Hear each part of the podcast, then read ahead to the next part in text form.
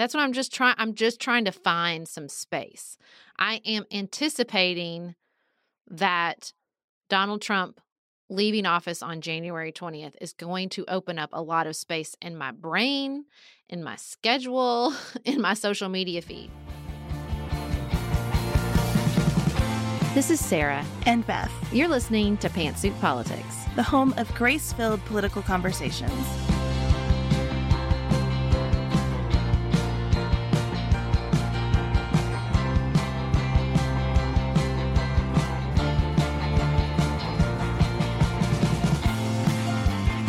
Hello and welcome to season six of Pantsuit Politics. Oh my goodness, we're so happy that you're here. If you are new here, welcome. We like to say that we host the largest political support group on the internet. We Mhm. are here to help each other and all of you process the news and hopefully just inch closer to a political reality that we can all agree on. We have an amazing community of supporters on Patreon. If you would like to head over to patreon.com and check out the nightly nuance that Beth puts together Monday through Thursday. We're active on Instagram and Twitter. You can subscribe to our weekly newsletter, check out our incredible merch, or learn more about the Extra Credit Book Club subscription on our website at pantsuitpoliticsshow.com. And here we are, Beth. We made it to 2021. Happy New Year. I'm excited to be here, even though it is a difficult time. And Mhm. so we're going to try to be really intentional about how we start the year today. We've both made some political resolutions. As we talk through those, some context that we're keeping in mind. December was the deadliest month of the pandemic, and we both have personal experience with the pandemic. So, if you're a new listener, I'll share that my mother got COVID 19 in September, both my mother and father. My mother has rheumatoid arthritis and a host of related conditions. She spent 15 days hospitalized, three months on supplemental oxygen, and is still doing daily physical therapy to cope with its impacts. I was telling Sarah before we started recording that mom is is not doing well and we're struggling with how to talk about it because we are so grateful that she's alive. We're so grateful for the care she received. We know our family has been in many ways lucky. My dad's case of covid was relatively mild but my dad is struggling to sleep still and my mom is in an enormous amount of pain from covid related inflammation and so it's been a very long road for our family, and our family has been blessed in the American landscape because so many people have Mhm. suffered so much worse than we have. And over the Christmas break, my father was diagnosed with COVID 19. He is still in his quarantine period. Thank God he has so far not needed to go to the hospital or be under any sort of intense care. He seems to have a mild case. Um, I make him send me his pulse ox reading like every two hours. Um, and so we're staying pretty steady. But um, it was incredibly scary. And I still have a lot of fear surrounding his recovery and exactly what you articulated with your own parents' journey. I just think that we have this narrative that as soon as people are free to move about in the world after having COVID, that their journey is over. Um, and that's just not the case. I was speaking to a relative who said, Oh, yeah, I had a mild case. And then um, went on to explain how one of her normal daily activities was a grind and she almost burst into tears trying to do that activity because she was just so worn out. And I thought, like, man, and then you didn't have a mild case, right? So I think that we we sort of detach those two things when really they're related, and we need to have so much um, grace and care for people as they continue to deal with COVID, days, weeks, months after um, the initial positive test. So, COVID always on our minds. When you're ready to pop the question, the last thing you want to do is second guess the ring. At Bluenile.com, you can design a one of a kind ring with the ease and convenience of shopping online. Choose your diamond and setting. When you find the one, you'll get it delivered right to your door. Go to Bluenile.com and use promo code LISTEN to get $50 off your purchase of $500 or more. That's code LISTEN at Bluenile.com for $50 off your purchase. Bluenile.com code LISTEN. One size fits all seemed like a good idea for clothes Nice dress. Uh, it's a it's a t-shirt. until you tried it on. Same goes for your healthcare. That's why United Healthcare offers a variety of flexible, budget friendly coverage for medical, vision, dental, and more. So, whether you're between jobs, coming off a parent's plan, or even missed open enrollment, you can find the plan that fits you best. Find out more about United Healthcare coverage at uh1.com. That's uh1.com. Sarah and I have talked many times about our desire to age as gracefully as possible, and skincare is a huge piece of that. I spend a lot of time and money thinking about my skin, and I have added Ritual to my routine, which just gives me a lot of comfort. Ritual is here for us. They have created a wrinkle support skin supplement and conducted clinical studies, so we know it's working. They're taking the guesswork out of skincare. Ritual Hyacera is one of several Ritual products that I love. I take the daily multivitamin, I take a probiotic, and Hyacera is that once daily skincare supplement that is clinically proven to reduce wrinkles and fine lines and increase skin smoothness in 90 days. I recently met a friend for the first time in person as opposed to online. And we were discussing the fact that I am 43, and she said, I cannot believe how young you look. And I thought, thank you, Ritual, for that. Start Hyacera to help minimize wrinkles without compromising on clean science. Hyacera from Ritual is a clinically proven skin supplement you can actually trust. Get 25% off your first month for a limited time at ritual.com slash pantsuit. Start Ritual or add Hyacera to your subscription today. That's ritual.com slash pantsuit for 25% off.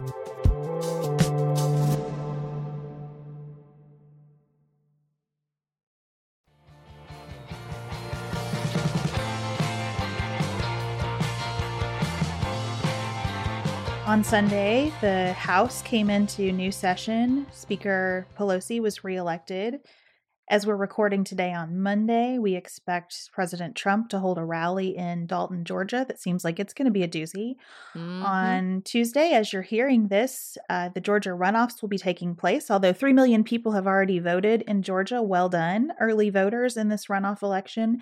And it'll be interesting to see what the turnout looks like and how those two really crucial Senate races to the balance of power shake out. Wednesday, Congress will certify the election results. We'll talk much more about that in a few minutes.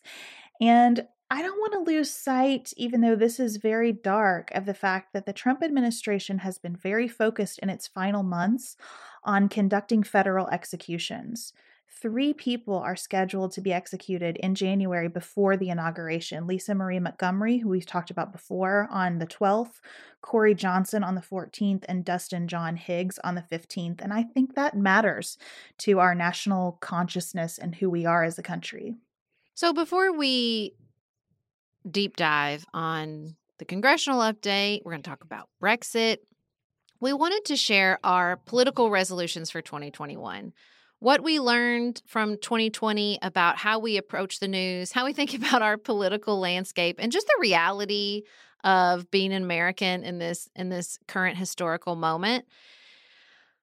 I think for me, one of my big political resolutions as I think back on 2020 and I think about how I want to approach 2021 is I'm trying to slow down. For better or for worse, the impact of the last 4 years of Donald Trump and the chaos he has created is this just intensity. Um you know, it's like we were trained to check Twitter and to think the next New York Times update was going to be uh, life or death, crazy, norm busting, historical, all these things and it's it's really hard to get out of that cycle. And so I'm really trying hard to slow down because I have the instinct to rush to to get out of it, right? To get out of the Trump era, to get out of the pandemic, to just go forward, go forward, go forward. He's done, he's irrelevant, moving on. And I'm trying to both stay focused on um, what's still happening with the Trump presidency and with the pandemic, and also like slow down and not turn from the consequences of those things just because they're hard. Because I think part of what we got trained to do over the last four years is well, you don't have to deal with the difficulty of this because there will be another impossibly difficult thing in 30 seconds. And it's like our attention span has just shrunk so much that I'm really focusing on slowing down and diving in. So even if it's hard, even if it's difficult, even if I want to turn away, even if my brain's telling me, don't worry, another thing's going to come in just a minute, I'm trying to focus on the consequences of Trump as much as I'd like to shut the book on him and move on. Um, focused on what COVID has revealed about our institutions, even though I desperately want COVID to just be over. I mean, it's sort of the co- the lesson of individual recoveries from COVID is applicable to our wider landscape, right? That it's not it's not over when it's over. That those that what we've learned and what we will continue to have revealed to us is still relevant. And that's what I'm just trying to build that muscle back up because I feel like it really really fell out of use during the last 4 years. That relates to where I am. I hear you talking about fighting instincts. Mm. This is mm. what I feel pulled to. How do I overcome that? And one of the things that I am very prone to is wishful thinking. It should be this way, so it will be. Mm. I trust the Supreme Court, for example. I trust our institutions, and I'm glad that I do. I think sometimes if you look at political Twitter, and one thing I've been thinking a lot about is like, who is that for? But mm-hmm. when you look at political Twitter, there are sort of the camps of the alarmist and the anti alarmist. Yeah. And I, I don't want to be either one of those things, but I do probably trend toward anti alarmist too much. And I especially do that in my life. So when I think about people and their motivations, I put a real gloss on it, sometimes a gloss that's pretty condescending. Well, if they only knew more, they would think this. Mm. If they only understood XYZ, then they would come around to my version of things. And so I'm trying to do less wishful thinking and and be more focused as you were saying on the consequences of what's happened, on the ramifications of it, on the fallout, on the challenges that we're still combating in the vein of applying that to the present moment, I've also been thinking a lot about my values. What are my big picture governmental values? And I do really value living in a representative democracy. And so I want to keep that orientation to process and keep myself in the discipline of recognizing that a truly representative government is going to have a lot of people in it who say and do things that I think are outrageous. Mm-hmm. Because I trended too much last year, I think, toward these people have no place here mm-hmm. in a lot of mm. different spaces. And I don't want to be that. I, I think that there are ideas that have no place here, and I want to work against those ideas but there there will always be ideas that I don't like in a truly representative democracy. You and I talk about expanding the number of representatives in the House pretty often. There will be even more extreme versions of ideas in an expanded House. Probably more moderates and more extremists, right? Because you just add more people and you get more representative of America, the spectrum will be present. And I want to get right with that.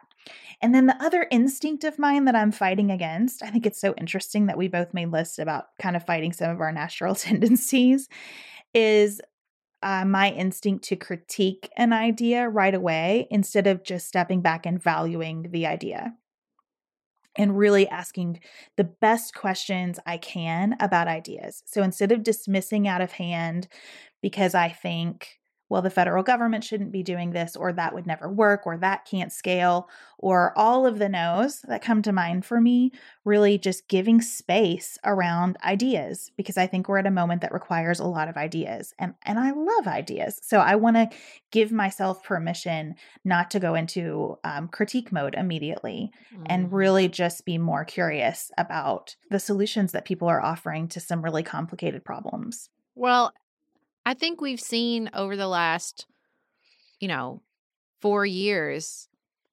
how quickly ideas become reality, how quickly we went from introducing the idea of universal basic income and the government just sending us checks which seemed outlandish at the time we started talking about it, to a presidential candidate that advocated that, to checks going out during COVID relief, right? I mean, I just, the pace is so quick And so I think the idea of space is incredibly important. And that's what I'm just trying I'm just trying to find some space. I am anticipating that Donald Trump leaving office on January 20th is going to open up a lot of space in my brain, in my schedule, in my social media feed. Not just to move on and never think about him, but to deeply think about the problems he created, the problems he exposed, um, the the political realities of how our fellow citizens feel and see and experience the world. And I'm just trying to find some space for that because my, you know, my instinct is this sort of um pragmatism much of what you are articulating like well that won't work or that's not relevant and it's like you see us battling that right now i think with the certification process like if it won't become a reality why is why why are we still talking about it? And i think that just giving some breathing room for that that can't be summed up um in a tweet or in a headline to make space for conversations for i don't know for we haven't figured this out for this is eh, you know my my most difficult space to hold is this is a deeply deeply problematic issue that will not be solved in my lifetime that's I, it's hard for me to stay present with problems like that. But we have a lot of problems like that. And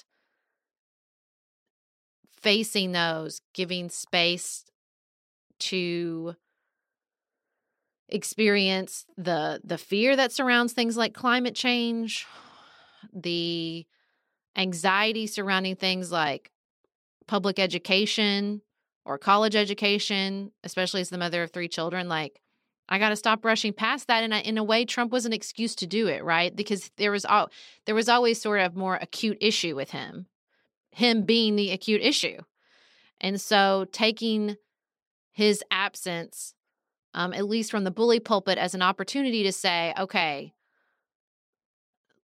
we cannot constantly be consumed with the urgent and miss the important. So, with those principles in mind, we have selected four big stories that we think are deserving of some time and discussion. But before we get into those four stories, we want to share a moment of hope with you, as we always do. And Rachel sent this moment in to share. Hi, Sarah and Beth. I hope y'all are enjoying some much deserved rest at the end of this crazy year. I wanted to send a commemoration your way, even though the nuanced life has come to a close. I'm a nurse and I received my first dose of the Pfizer BioNTech COVID vaccine on Monday. It was a brief encounter with the nurse who gave me the injection, and then I was monitored to make sure that I didn't have an allergic reaction. I walked out to my car, and a flood of emotions just hit me all at once in the quiet. I cried tears of gratitude for the scientists who developed the vaccine and for the thousands of volunteers in the trials who took a risk and a leap of faith on behalf of others. I felt gratitude for each person who built and tested the freezers and organized their delivery specifically for this vaccine, the logistical teams that organized the many details and checks along the way, the drivers who carried this precious cargo, and the administrators who dealt with more red tape and paperwork than I will know to organize this whole endeavor with the state. I felt hope that there is light at the end of this tunnel. As divided as we are, so many people came together to make this miracle happen. Nurses have gotten a lot of recognition for their heroism as frontline healthcare workers, but there is a whole village of unsung heroes that made this vaccine happen for us, and I would like to commemorate them. Thank you to each person who directly or indirectly connected the dots between the need for this vaccine and the band aid on my arm. You give me hope that there is light at the end of this long and dark tunnel. For those of you who don't regularly listen to our other podcast, The Nuanced Life, we wrapped it up at the end of 2020. And Rachel is commemorating something. And that's what we used to do on the Nuance Life. We shared space for commemorations. And we're going to continue to do that. And we're going to create some space in Pantsuit Politics to commemorate. And this was the perfect opportunity. Next up, we're going to apply our political resolutions to the top stories happening in the United States and around the world. We are special breakfast people here at Pantsuit Politics, but not just when Beth and I are on the road. The truth is, I want something warm from the oven every Saturday morning and Sunday morning. It's just the truth. It makes it feel special, makes it feel exciting. I don't want to work at it. So, the first time I ever saw Wildgrain, which is bake from frozen subscription box for sourdough breads, fresh pastas, and artisanal pastries, I was obsessed. You guys, I've been a member for over a year. It's amazing. It's so easy. Every item bakes from frozen in 25 minutes or less, no thawing required. You can fully customize your Wildgrain box. You can choose any combination of breads, pastas, pastries. You can even build a box of only breads, only pastas, or only pastries if you'd like. And for a limited time, you can get $30 off the first box, plus free croissants in every box when you go to wildgrain.com slash pantsuit to start your subscription. Sometimes I make one single croissant just for me because I want to feel special, and they're so good. You heard me. Free croissants in every box and $30 off your first box when you go to wildgrain.com slash pantsuit. That's wildgrain.com slash pantsuit, or you can use promo code pantsuit at checkout. This show is sponsored by BetterHelp. Can I get something off my chest? Every day I feel a little pang of sadness because I think about Griffin going away to college. Y'all, he's a freshman in high school. This is not healthy or normal. This is why I have it on my list of things to talk to my therapist about. We all carry around these things, big and small. When we keep them bottled up, it can start to affect us. Therapy is a safe space to get these things off your chest and to figure out how to work through whatever's weighing you down.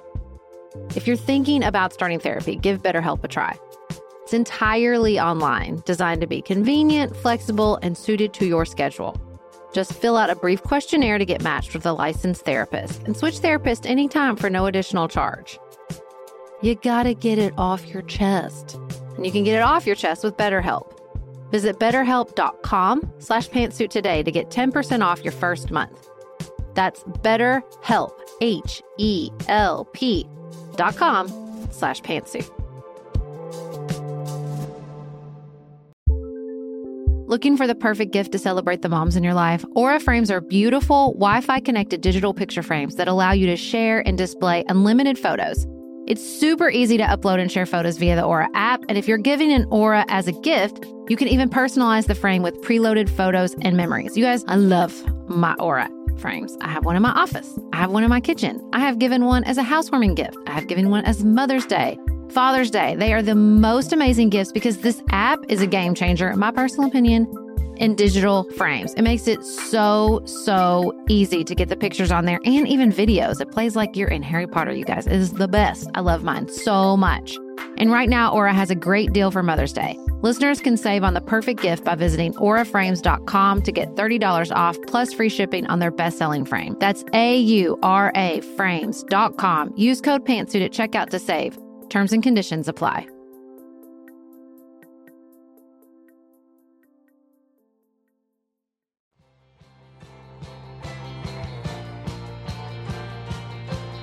Beth, we have a new Congress, but before we got this new Congress, the old Congress got real active in their last couple days. It's like they were like, "Oh, the election's over. We have we have jobs. We have like a job that's not only getting reelected. Maybe we should do said job. We have a job and some very hard deadlines staring mm-hmm. us down. So, what happened, as too often happens in our congressional leadership now, is the recognition that some very important programs are going to expire. The federal government is going to run out of money. And so we're going to roll a bunch of things together and try to get them done. So we did get a COVID relief bill, as I'm sure that you know. Just to quickly go through what's in that bill, because many of you have asked us, it's a $900 billion package. About a third of it is going to programs that get money and help to individuals and families stimulus checks, unemployment, rent assistance, SNAP benefits. Um, we also saw an increase to the Pandemic Emergency Unemployment Compensation Fund. So, 11 weeks of $300 a week benefits for people currently receiving that compensation. This is the fund that helps people whether they qualify for regular unemployment insurance or not. So, it's reaching our gig workers. It also expands the program for people who cannot work because of the pandemic, whether it's because of illness or family illness or quarantining or because schools are closed. So, a good check in with reality from Congress in terms of this program. The Relief package also extends eviction protection to January 31st. I have a feeling we're going to need to see more work done on that by our new Congress in pretty short order. And also helpful to some families, you can roll over unused money in a flexible spending account instead of losing it. About another third of it is going to go to small business aid, most of which will fund the Paycheck Protection Program, and the remaining third is pretty miscellaneous. Some money for schools, some money for vaccine distribution, shoring up the National Strategic Stockpile of PPE. There's money for a variety of public health agencies, including money for substance abuse and mental health treatment and to support early childhood programs. So that relief package merged with government spending through 2021, September 2021. And that $1.4 trillion package to fund the government is where you see a lot of the items that people talked about casually as unrelated to COVID relief. Well, of course they are, because we have a whole government to take care of in addition to doing COVID relief. So, some highlights from the spending package there's a $5 billion increase in base defense funding and a $20 billion increase in non defense funding. And those increases are over the last fiscal year. We have $3.1 billion in this package for crises, um, agency operations impacted by COVID 19, particularly. And then we have 2.35 billion for wildfire suppression activities. There's new money for medical research associated with the 21st Century Cures Act and a $1.9 billion program to ensure the integrity of other government initiatives. So I think this is a pretty good package as as things go together. But Congress finally got some money out the door with the clock urgently um, ticking on them. We also got the passage of the National Defense Authorization Act, which Trump then vetoed, but then both the House and the Senate, by pretty overwhelming majorities, overrode his veto. So, for those of you who don't remember, the NDAA is a $741 billion bill that authorizes national defense programming. And Trump was angry that it didn't bring in the repeal of a law governing social media companies that eliminates their liabilities for information posted on their platform. He wanted them to be liable for things that they said on their platform, which would be uh, quite chilling, I would imagine, on social media platforms. But he wanted them to do to wrap in the removal of that liability to military spending. Congress pretty resoundingly said, no, we're not going to do that. Um, but what it does do now that it's been now that it's officially law is puts lots of money um, into trying to outposture China, money for submarines and other infrastructure in the Pacifics. It has a cybersecurity overhaul, so it's not just regular funding. It seems to be acknowledging that we have some defense priorities that desperately need attention, particularly when it comes to China and cybersecurity. So that's what our old Congress did. We have a new Congress now. The new members have been seated. The Speaker has been elected. We have a record number of women serving in the House of Representatives, which is good news. I did want to say really quickly before we move on from the the election of Nancy Pelosi, I thought it was interesting, and I wanted to hear your take on this.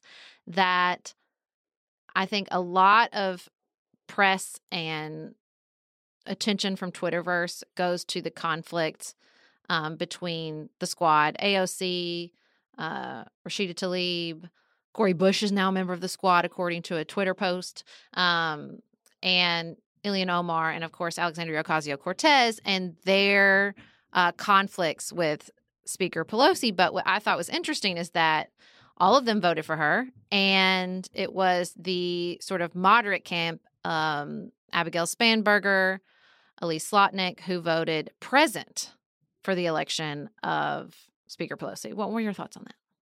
Well, those moderates have just gotten through some very tough races where they were constantly tied to Nancy Pelosi. Mm. And I can imagine that there is some cover in voting present.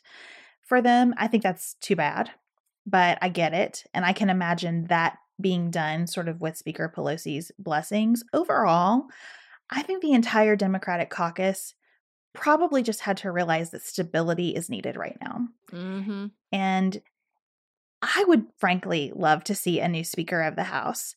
But I get why that shakeup in this particular moment would be very ill advised. And I just think that's how she ended up getting everybody on board, even though you have really disparate opinions. She's done a good job giving those young progressive members of Congress nice committee assignments, too. Mm-hmm. I think she has tried to manage a diverse group of ideas within the caucus. That was my take. What did you think? Well, and I think it's not just stability, but it's that you have this teeny tiny majority, the smallest majority that we've had in several decades, especially once uh, President elect Biden plucked a few more members for cabinet positions, um, which I think was the right call. And I'm glad that they decided to do that because I think that the cabinet positions, especially the really important ones like the Department of the Interior, have more impact over the long haul than the two years of this Congress. But yeah, I think it was an acknowledgement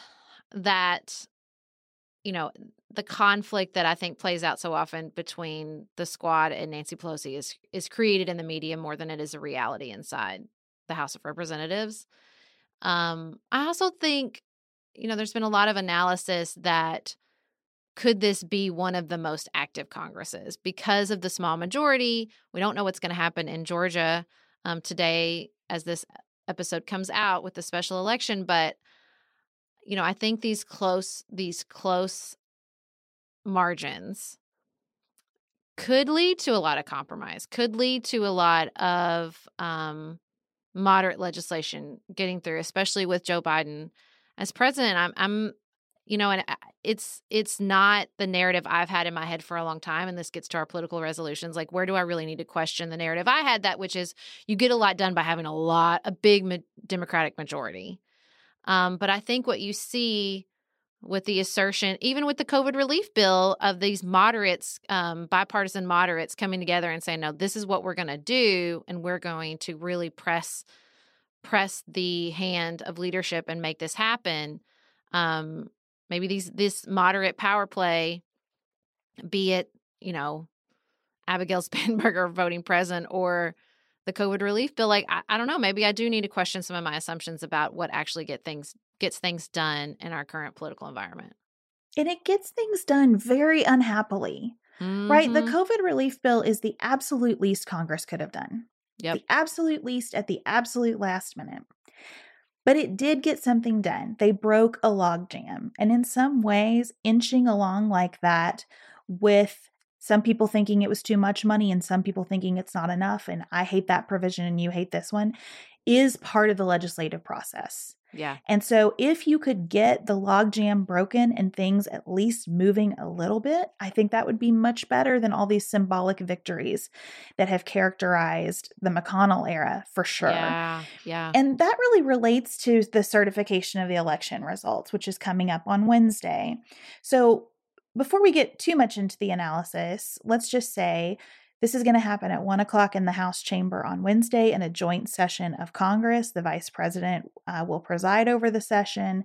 He will, the, the role of Congress is actually to open envelopes and say like is this Connecticut's real certification? Awesome. Moving on. That's what this process is supposed to be. Constitutionally it is not mm-hmm. investigative mm-hmm. in any way. But there will be objections as we all know. What I think is interesting about this I have a lot of words about this, but to re- to pick up where we just left off.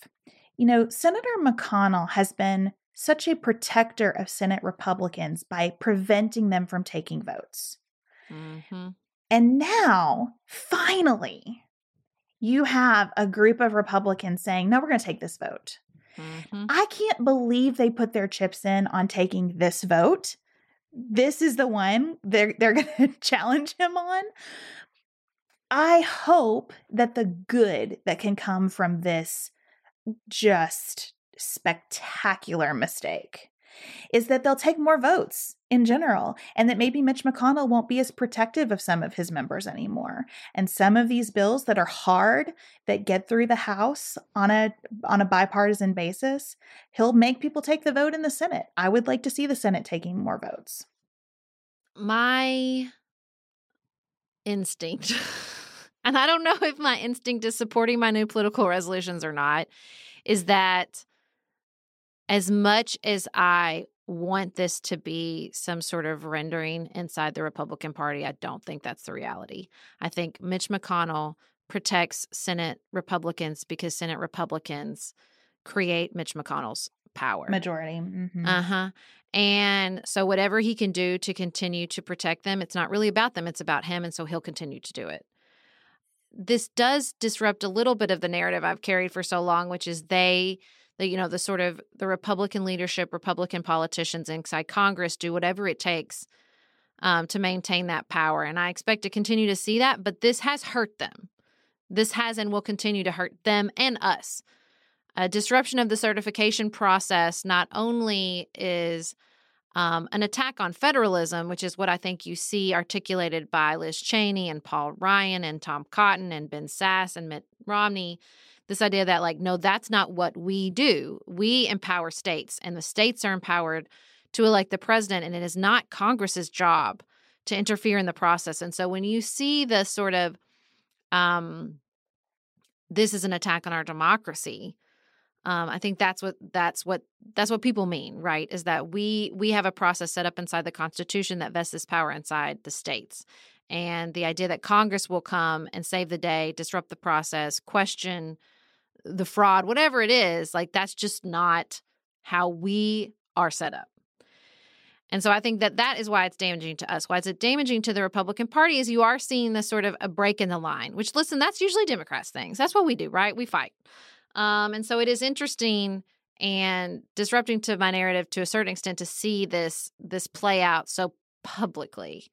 Um, and I do think it will have consequence. Um, and I think some of that we might not ever see or know publicly. Um, I think you will see it behind the scenes, um, sort of the the who's going to run who are we going to spend money on and i'm not i'm not sure how much we'll ever know about the real repercussions for this and i'm not sure like is ben sasse really as angry as he sounds on facebook or was that performative? Like is he like if if questioning mitch mcconnell was really like if this was a true rift if this was a true cancer spreading throughout the republican party you would see consequences for them not doing what he's begged them not to do, which is to question the certification process as far as committee placements or something along those lines, right? And I, contributions. yeah, so I'm not. I, am not sure we're going to see that. And to me, like, well, if there's no consequence as far as political consequences inside the party, then what does it really mean? And I, you know, and I think that this the answer is we don't know yet. We don't know yet, and we won't know after Wednesday either. Um, we're going to have to see a little bit more of this play out. And I think the consequences this is like what I'm talking about. Like, I'm ready to close the book on Trump, but we cannot close the book on Trump inside the Republican Party for many, many, many, many more months, if not years. Like, he's going to continue to do what he can um, and hold on to that power and people are going to push back. And I just don't think we know what that means yet. I really don't think we know. I don't think it's as open and closed as it's the party of Trump. We're done. That's it. Like it just cannot maintain. That cannot be a, the the conclusion um, as his term comes to an end. If he'd won a second term, then yeah, but he didn't. Um, I know he does not believe that, and I know we're going to get to this recording with him and the Georgia Secretary of State in a minute, uh, which made it abundantly clear to me that he actually thinks he won, which he did not. Um, but I told my husband, I said, I, I know that Donald Trump lies, but so often he believes his lies. And so it is perceived as authenticity.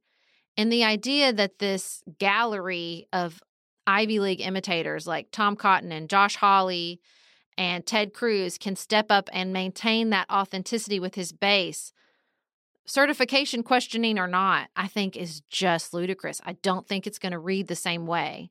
I know they're all tiptoeing not to make those people mad, but you can maybe prevent from pissing them off, but you cannot lead them in the way that he has led them because you are not him. But I don't know I don't know what that means yet. You know, like I don't know how that's going to play out. I don't know what Donald Trump believes. There are times when I agree with you. I think he really believes he won the election. But I'm becoming more cynical about it and thinking that maybe he just thinks it doesn't matter. Maybe his animating belief is that there is only public perception and he can always create the public perception. Even the Republicans who are opposing these objections to certification are issuing statements, not all of them, but many of them saying things like, We share the concerns of millions of Americans about this electoral process. The concerns have been created. The concerns have been mm-hmm. manufactured. Were there errors? Always. Do you think that we've ever had an election where zero people voted in a way that shouldn't have counted or should have and didn't? No, we've mm-hmm. never had a perfect election. We don't have a perfect census. We don't have a perfect process of anything that involves as many people as live here. That's okay. What do you think? This is the question that I have for just among ourselves as citizens. For people who are convinced that something went so wrong this time, I want to know what you think went so wrong that was different than previous elections. Mm-hmm. That is what I fail to see any evidence of. Should we always be striving for a cleaner process? Yes, and we are. And you can see ways in which this election was an improvement over 2016. And that's what we want to keep working on. If I were a Pennsylvania state legislator, believe I would come back to work saying, you know what? We need a uniform system across the state about curing ballots. Let's write that into law and do it. We learned something. This is the remedy for it. Let's move forward. But that's so different from disenfranchising everyone. My main point is people have these concerns because they've been told to have these concerns. Mm-hmm. And then their legislators continue to fuel them by acknowledging them as legitimate and as legitimate reasons to oppose actually getting to the finish line on this election. And so I kind of listened to that call between Trump and the Georgia Secretary of State and just heard someone for whom the reality doesn't matter at all. It's just how much can I exert pressure to create the reality that I want in the public eye? And as long as the public is with me, enough of the public, then enough of the legislators will be. Yes, but he didn't know the public was going to hear that call. That's what leads me to believe he actually thinks these things. He thought he was just talking to Brad Raffensperger. And to me, what's makes Brad Raffensperger such a fascinating character and speaks to what you were just saying is he knows he did the process correctly. He knows he paid attention to the concerns from last time and improved them and made them better. Like you can feel the righteousness of his effort to improve the process every time he talks, right? Like I think that you you can feel his the sort of the wind at his back as far as like, oh no, I have a paper ballot for everything. I know that we did it correctly. I know my data is correct. Like you can just feel that with him. I think it was so brilliant that he recorded this call because they've thrown him under the bus so many times. And he was like, oh, no, not again, friend. I'm going to have the receipts. But like to me, the fact that he didn't know that, I can't imagine why Donald Trump does not assume he's being recorded, how many times he's gotten bitten by a recording. But like that goes to it, right? Like that, you know, I think that he he just lives in that reality. And so he couldn't even think like, well, what if they're recording? Because he's going to go he's going to go on a rally stage and say the same thing, you know? Well, that's where I think there's authenticity. I don't know that there's a public and a private Donald Trump. Yeah, I don't, I don't know that is. he has a, a, a genuine connection with anyone where he would like put his guard down and say, you know, really, this is kind of all crap, but I'm doing my best. I mean, maybe he would. I don't know. And sometimes when I get wrapped up in this question, I think, what am I looking for? Some kind of moral window into this person? What difference does it make? What I think is so interesting again for us as citizens is that immediately that tape has been out 24 hours as we sit down to record, and immediately the camps became worst thing ever, impeach him again, mm-hmm. versus it was so disgusting of Brad Raffensperger to record that call. And my question on the impeach him again crowd is do you really think that's what the United States needs in this particular mm-hmm. moment? And my question, even though I agree that it breached an ethical line for sure. And my question for that it was so disgusting to record that crowd is what could this president do that would, in your mind, merit any form of accountability? Mm-hmm. I just want to hear that. And I want to ask that earnestly because at some point, what are we talking about? I don't know yeah. what we're talking about anymore, other than you're with him or against him. Yeah. Well, and that's what's happening within the Republican Party. You're either with him or against him. And except they want to thread the needle. So many of them want to say, yeah. I'm with him, but I don't have this power. And and fine, I'll take it. Listen, I loved Jonah Goldberg has a fantastic piece about hypocrisy and how it's not the thing that we make it out to be, because wouldn't we rather people be right some of the time than not ever? And yeah. I am a hundred percent there. I'm not gonna lambast people over this. I would rather you be right this time than never. Yeah. But it is interesting to me that they continue to want to find that space. Well, this is a good transition to the other story that we want to talk about, in that the election continues to be the only thing that he is focused on when he is still president, and we're trying to distribute vaccines in one of the largest undertakings in our country's history. And he seems to have no interest in doing this well completely at all. So the goal was to have 20 million Americans receiving the first dose of either the Pfizer or Moderna vaccine by the end of 2020. Well, we're now fully into 2021, and only 4 million people in the US have received at least one coronavirus vaccine dose, according to the CDC. There seems to be several issues at the center of this. Okay, the first is a lag in reporting. It just takes a while to get the numbers you know, from every distribution site across the United States into the CDC system so that we know how many doses are, have gone out. Understandable. The biggest issue, as far as I can tell, um, is that we try to do this over Christmas. and between the holiday break and closures and shorter hours and winter weather, um, there were just a lot of logistical roadblocks to getting the vaccine and that much of the vaccine out into the American populace. I mean, of course, the the the center of all of these issues is that there continues to be no federal guidance. I mean, he even, the president even tweeted at one point, like, we got them to you, then it's up to you guys. Well, now we're hoisting this massive distribution on hospitals and health, local healthcare officials, health departments that are already already completely overworked, completely at their limit with in the middle of a surge. So they're already really, really stretched thin, if not already broken, because of increased hospitalizations, because of increased deaths across the country. And then we're saying, oh, can you take this on as well? And they don't have the resources or the capacity to then do this really, really difficult vaccine distribution. And I think that you know, I avoided so many of these stories. And I think I felt this from many of my friends just this idea of like, I cannot, I cannot, I am, I am putting so much hope on the vaccine and the vaccine distribution to read stories. And I think some of them were um, a little bit alarmist about it's not happening or they're, ex- God forbid, they're actually expiring was really really difficult. And it's still difficult to think about, but I I do not think that this is the permanent state of affairs. That is the hope I can give. If we're practicing a discipline of hope, um then that is the hope that that I can give. I think that this this will not be the the perpetual state of vaccine distribution in the United States.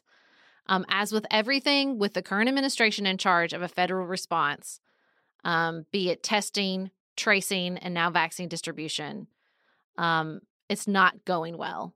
But that will that will not continue past January 20th. I, I think that once the Biden administration um, is in charge and we have a federal government that believes in the federal government and the ability of the federal government to solve problems and do things well, hopefully this will change.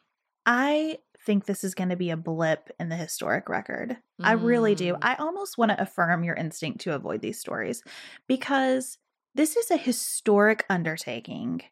As you said, in the most difficult, I mean, the people who are having to learn to give these vaccines under such difficult logistical circumstances. Think of it administering a two dose vaccine from different brands that have to be kept at various levels of helicold mm-hmm. to the mm-hmm. entire population, prioritized under various rubrics of public health philosophy and ethics, would be difficult if people weren't sick. Yeah. This would be hard in a world where hospitals were not overburdened with this rate of transition. This would be hard if we had the most competent president in US history who was directing all of his attention at it. This is hard and there's got to be some learning. And I just think we're in the learning curve of it.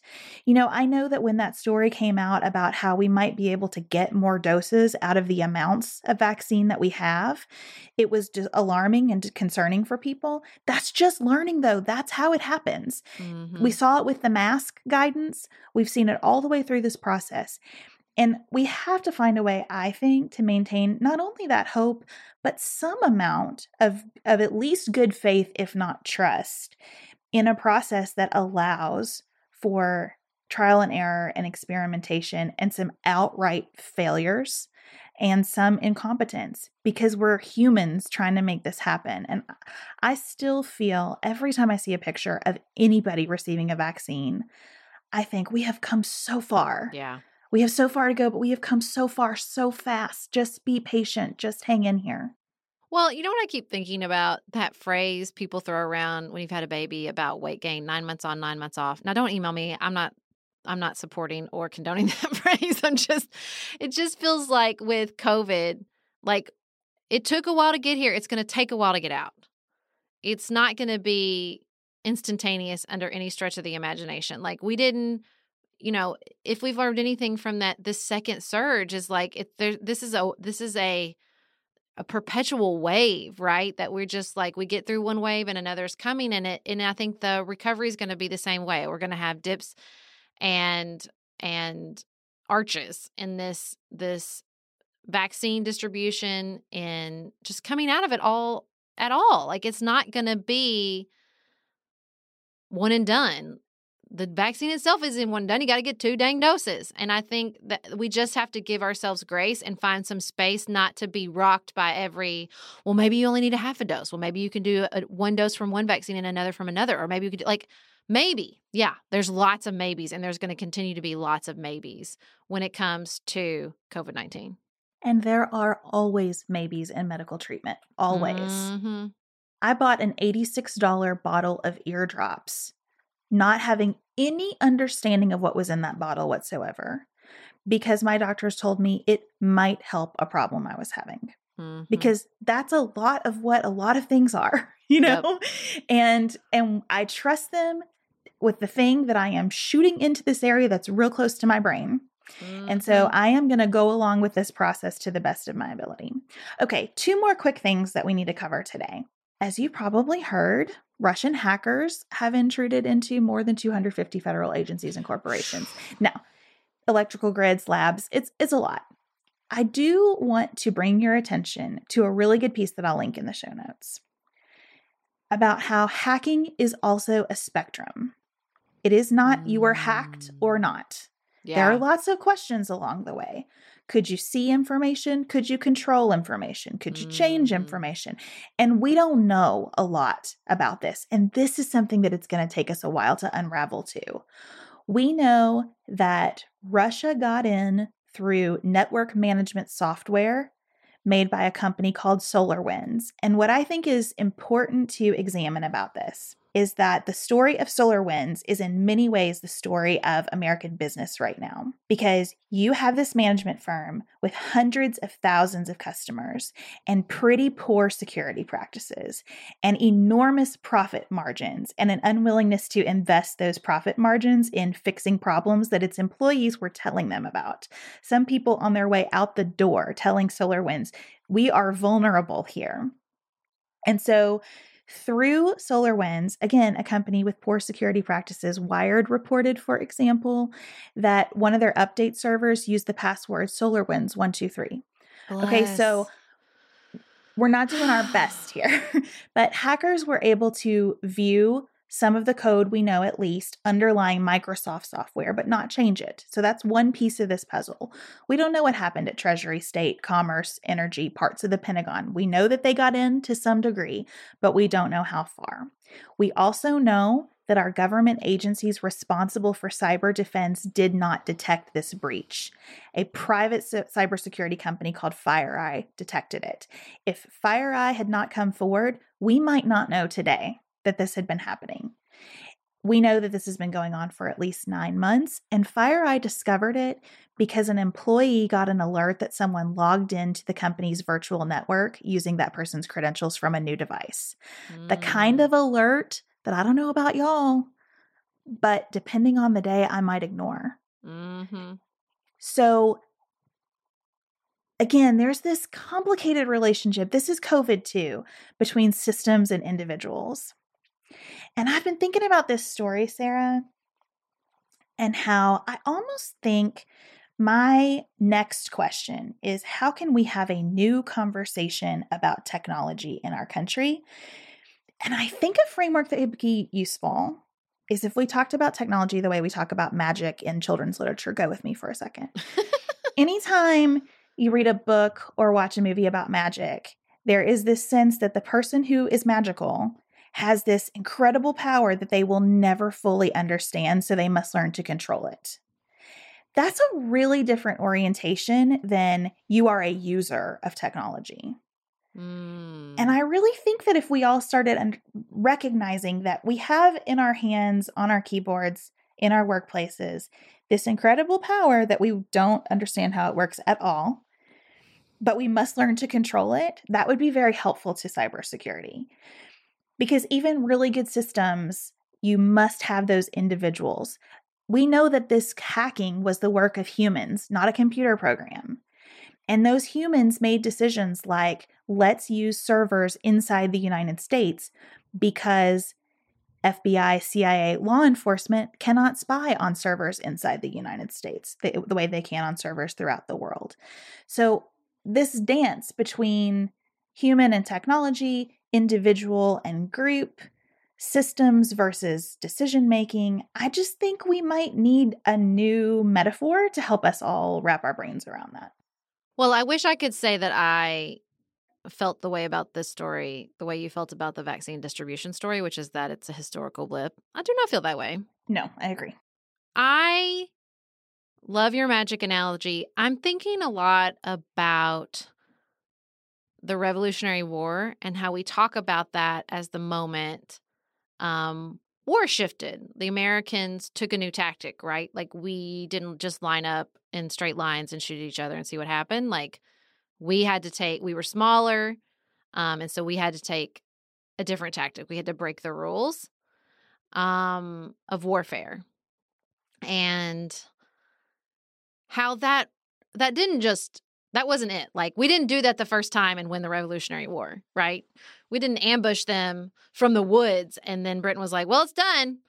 Um, we still lost a lot of battles. It still took a lot of um, good leadership and historical opportunities and luck um, to win the Revolutionary War and to continue to succeed in this this new environment inside warfare. And I think that's I always wonder like did they know? Like what was it like to live through that? Like did they see immediately like oh the rules of the game have changed and so we need to change accordingly or did they continue to I mean I think we know they continue to double down on the old approach. Let's just bring over more and more soldiers to line up. That's what it feels like to me. It feels like we're we're living through a really historical shift in the way that cyber security or cyber warfare, whatever, you know, language you want to use, is being used. And Russia is smaller than us and has fewer resources than we do. And so they have to take different tactics. And I, I do like the spectrum idea because I think you hear they hacked it and you think they have control over everything. And I do think it's a really important, like, to give the space to, like, no, that's not what that means. So let's just take a breath and realize we don't actually know. But the the macro view to me is like this is this is changed. Things are changing and we cannot continue to double down on the belief that things will remain the same. And I hope and believe that there are people inside the government that realize that. And we should demand that, right? That that that this that cyber warfare has changed and cybersecurity, particularly our cybersecurity, needs to stop sort of wishing and praying that things will continue on or that they'll go back to the way they used to and adapt accordingly.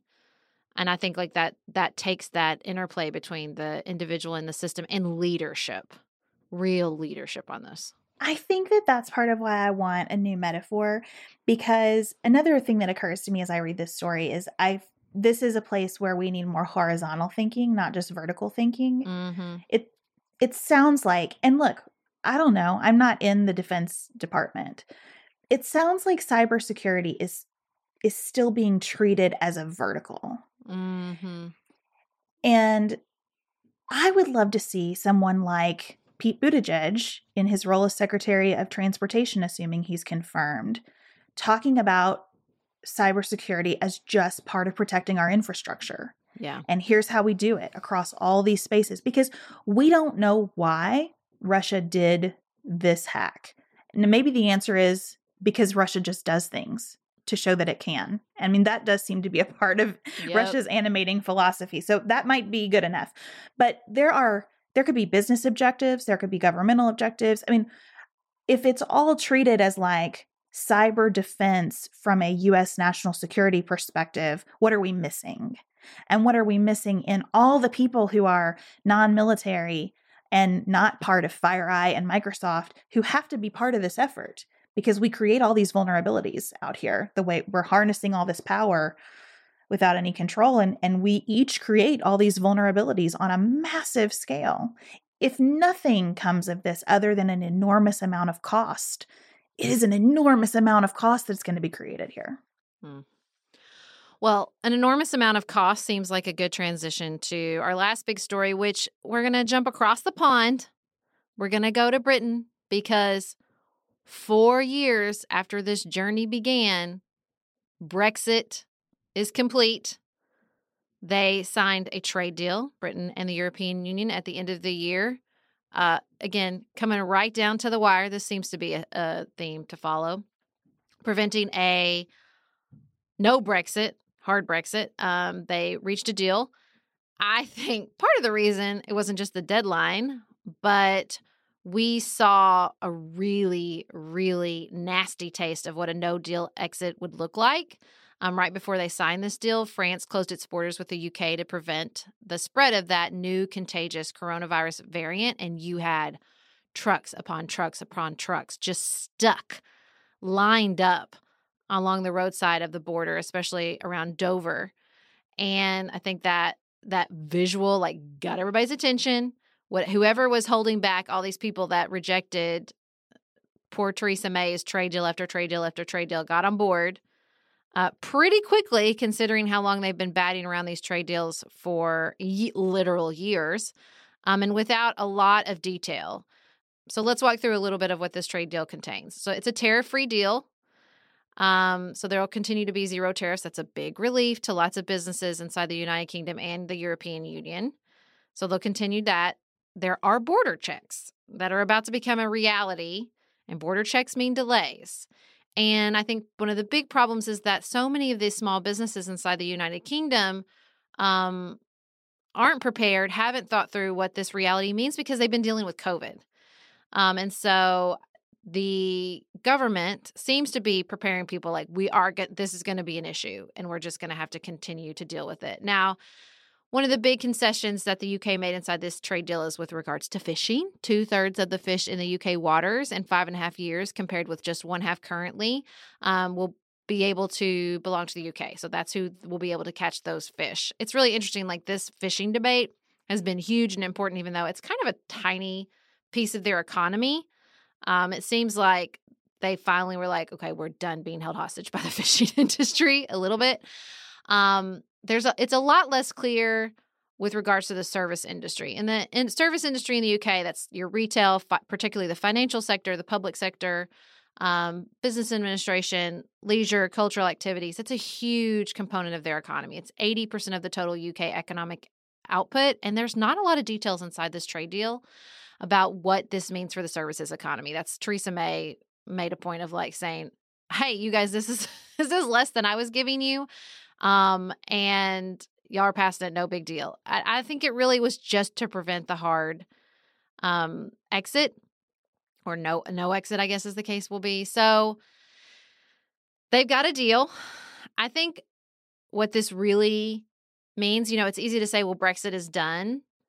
But one of the best analysis I read about what what this Brexit trade deal means and what the Brexit finally coming to pass means is just there there's just going to continue to be negotiation. Like um is sovereignty is more important to you than anything else then um I would assume that that you feel better that that Britain has more established sovereignty, but you know, people making trips to the U- to the European Union lasting longer than nine days, like they're they are going to have to secure a visa. Um, Brits heading to the continent for any length of time, they're going to have to get their passports sta- stamped. Like, there's real economic impact beyond just the services industry, beyond just travel. I mean, with all these border checks. And that's just going to continue to be negotiated and negotiated and negotiated. So you might have greater sovereignty, but the economic impact, this this relationship with the European Union is less defined and therefore just going to have to be constantly evolving. And I you know, I think that that will come at a cost for the United Kingdom. And I again, I think that's back to our political resolutions like we're just going to have to give space to that. I think Brexit is another story that's been exhausting us for years upon years and we're ready to just like close the book on it and move on but really what brexit means is that this relationship between britain and the european union is evolving and it's going to continue to evolve and it's going to continue to require negotiation and there are going to be nasty consequences that nobody anticipated and perhaps positive consequences that are going to continue to play out. But that's the story as much as we want it to be over is really just beginning. And it's an important model again for us as citizens because when you're having conversations with people who feel strongly about anti globalization or about having products made in the United States or any number of things that are all legitimate things to feel, the next question has to be what are we willing to pay for that? Mm-hmm. It's fine, but that's yep. the question always. What are we willing to pay for it? Maybe you are willing to pay more money to have your products made in the United States. I think that's awesome. I'm willing to. I'm I'm mm-hmm. happy to have that conversation. Um, if you hate Walmart, great. Let's talk about that. Let's talk about how many people are employed by Walmart and what those people are going to do if we can't have a business model like that in the United States anymore. Let's talk about how many people in the United States have jobs because of really cheap goods. Yeah. Um, and what are we willing to pay for those goods? And what are we willing to pay to resituate our fellow citizens in work that provides them with a living wage and meaningful things to do in an economy that's more insulated. That conversation is not going anywhere in America and it's not being had realistically right now. And again, I'm not trying to dissuade people of those viewpoints. I think there are some things that we should pay more for. I think our food is at the top of that list. But let's discuss it and let's let's get to what's underneath the sentiment. And that to me is the the lesson of Brexit. Because if you go back to, is this just a decision about sovereignty? Sure, at the top line. Mm-hmm. But the stuff that has really mattered has very little to do with sovereignty and much more to do with what you're willing to pay for. Well, and I think to to sum up our overall conversations about our, you know, political resolutions and how we're thinking about these things, I just think it's a a push to go deeper that a status update is not a political identity. Um, even a party identification is not a political identity because a political identity contains values, and those always go deeper and are more complicated, and the consequences are longer lasting or just sometimes impossible to delineate. And that's hard. And that's not something that can be fought in the latest trending topic on Twitter, right? Like it's always, even with something as um, polarizing and chaotic and seemingly uh, simple to summarize as Donald Trump, some of his actions in his administration, like it's always going to go deeper and going to have far reaching consequences. And it's just not something we can ever close the book on and move on. And I think that's hard coming off 2020 because I have a very desperate urge to like close the book and move on.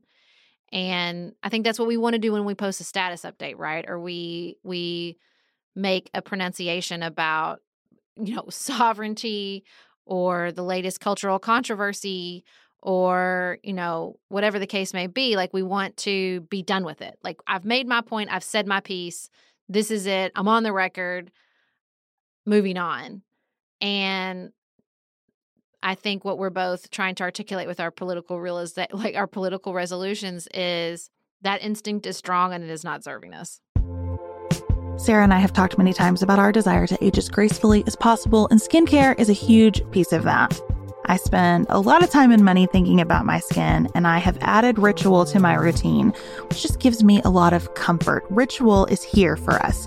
They have created a wrinkle support skin supplement and conducted clinical studies, so we know it's working. They're taking the guesswork out of skincare. Ritual Hyacera is one of several Ritual products that I love. I take the daily multivitamin, I take a probiotic, and Hyacera is that once daily skincare supplement that is clinically proven to reduce wrinkles and fine lines and increase skin smoothness in 90 days. I recently met a friend for the first time in person as opposed to online and we were discussing the fact that I am 43, and she said, I cannot believe how young you look. And I thought, thank you, Ritual, for that. Start Hyacera to help minimize wrinkles without compromising on clean science. Hyacera from Ritual is a clinically proven skin supplement you can actually trust. Get 25% off your first month for a limited time at ritual.com slash pantsuit. Start Ritual or add Hyacera to your subscription today. That's ritual.com slash pantsuit for 25% off.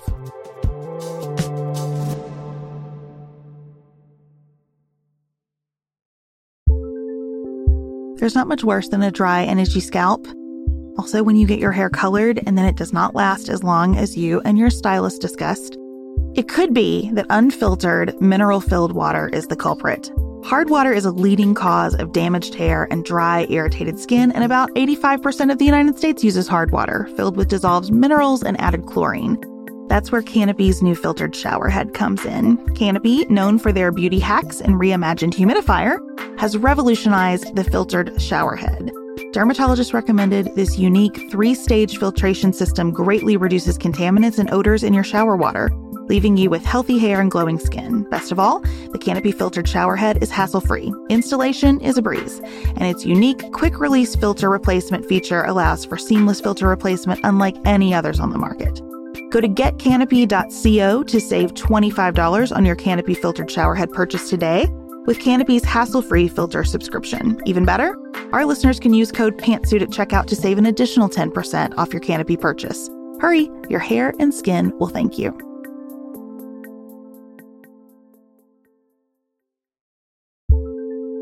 Do you want a bra that's sexy or a bra that's comfortable? Thanks to ThirdLove, you can have both. ThirdLove was started to take all the frustration, ick, and ugh out of bra shopping. That's why they make solutions for every bra problem, aka problems. Their bras make it easy to bring back perkiness you haven't seen since high school, get smoothing you know where, and have straps that actually stay put. Designed at their headquarters in San Francisco and made from premium materials, they put every style through hours of wear testing on real women, including themselves, before it's given the stamp of boob approval. Comfort and support are guaranteed. Plus, whether you're a double A cup or an H cup, their virtual fitting room will help you find your perfect fit fast. And they've even invented half cups. No more feeling stuck between two cup sizes that don't fit right. It's time to get your problems solved. Visit thirdlove.com and get 15% off your order with code podcast15.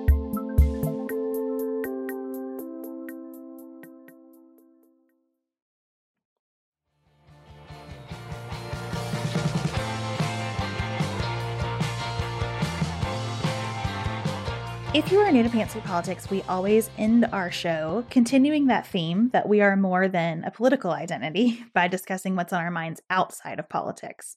And since we are in a fresh new year, we thought we would share today our words of the year. Well, I've shared my words several times already before 2020 was even over because I was so excited about it. But my word for 2021 is gentle. It came to me, I don't even remember where I heard it, but somebody was using that word and I thought that's it. Like I knew it instantly. That doesn't always happen to me. Sometimes I kind of have to um, fuss and fret a bit to find my word, but it came to me. I felt it in every core, like gentle. Yes, I want to be gentle with myself.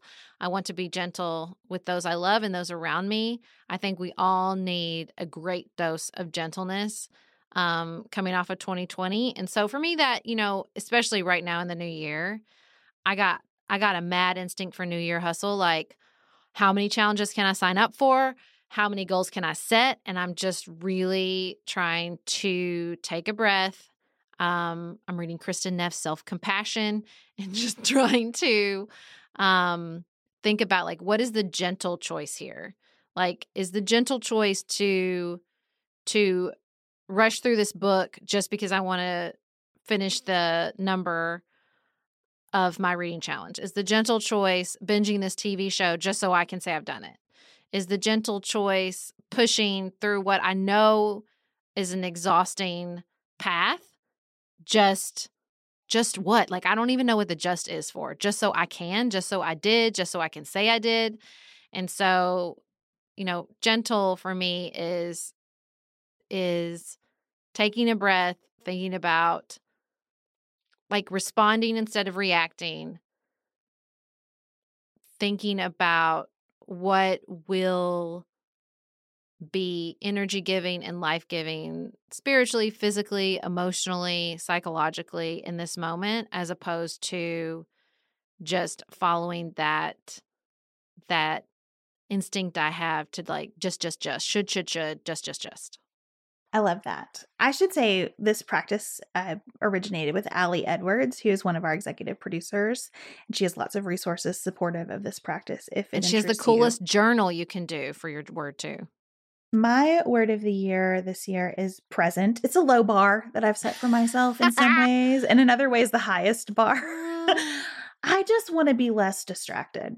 And yeah. that's come up for me in so many ways, narrowing down my professional work to focusing in on pantsuit politics, narrowing in some of my activities and the way that I spend my time, really just coming closer and closer to these are the things that I have in my life. I'm going to show up very fully for those things when my kids are talking to me, not half listening. Mm. You know, when I'm responding to them, actually using words instead of just mhms. Mm-hmm. I am mainlining Dr. Becky on Instagram because she helps me so much think about what my role is in my presence with my kids. Not just that I'm here and I'm really here and I'm engaged, but also thinking about, okay, now that I'm here and I'm engaged, what is the point of this connection? What is my role in this connection? And focusing in on my parenting is one of those things that that the intention of presence is driving me toward. So present i just want to i want to really be where i am this year Thank you for being present with us today during this episode. Thank you for being here as part of the Pantsuit Politics community. Again, if you're new, we hope that you will find lots of places that you feel really comfortable meeting the wonderful people who listen to this podcast and think through the issues with us. We will be back in your ears on Friday to discuss the results of the Georgia Senate races and how things unfolded in Congress on Wednesday and whatever else transpires between now and then. Have the best week available to you.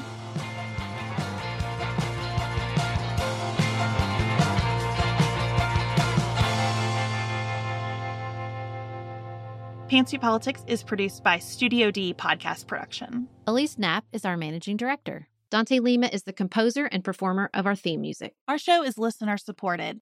Special thanks to our executive producers. David McWilliams, Allie Edwards, Martha Brunitsky, Amy Whited, Janice Elliott, Sarah Ralph, Barry Kaufman, Jeremy Sequoia, Lori Ladow, Emily Neasley, Allison Luzader, Tracy Putoff, Danny Osmond, Molly Kors, Julie Haller, Jared Minson.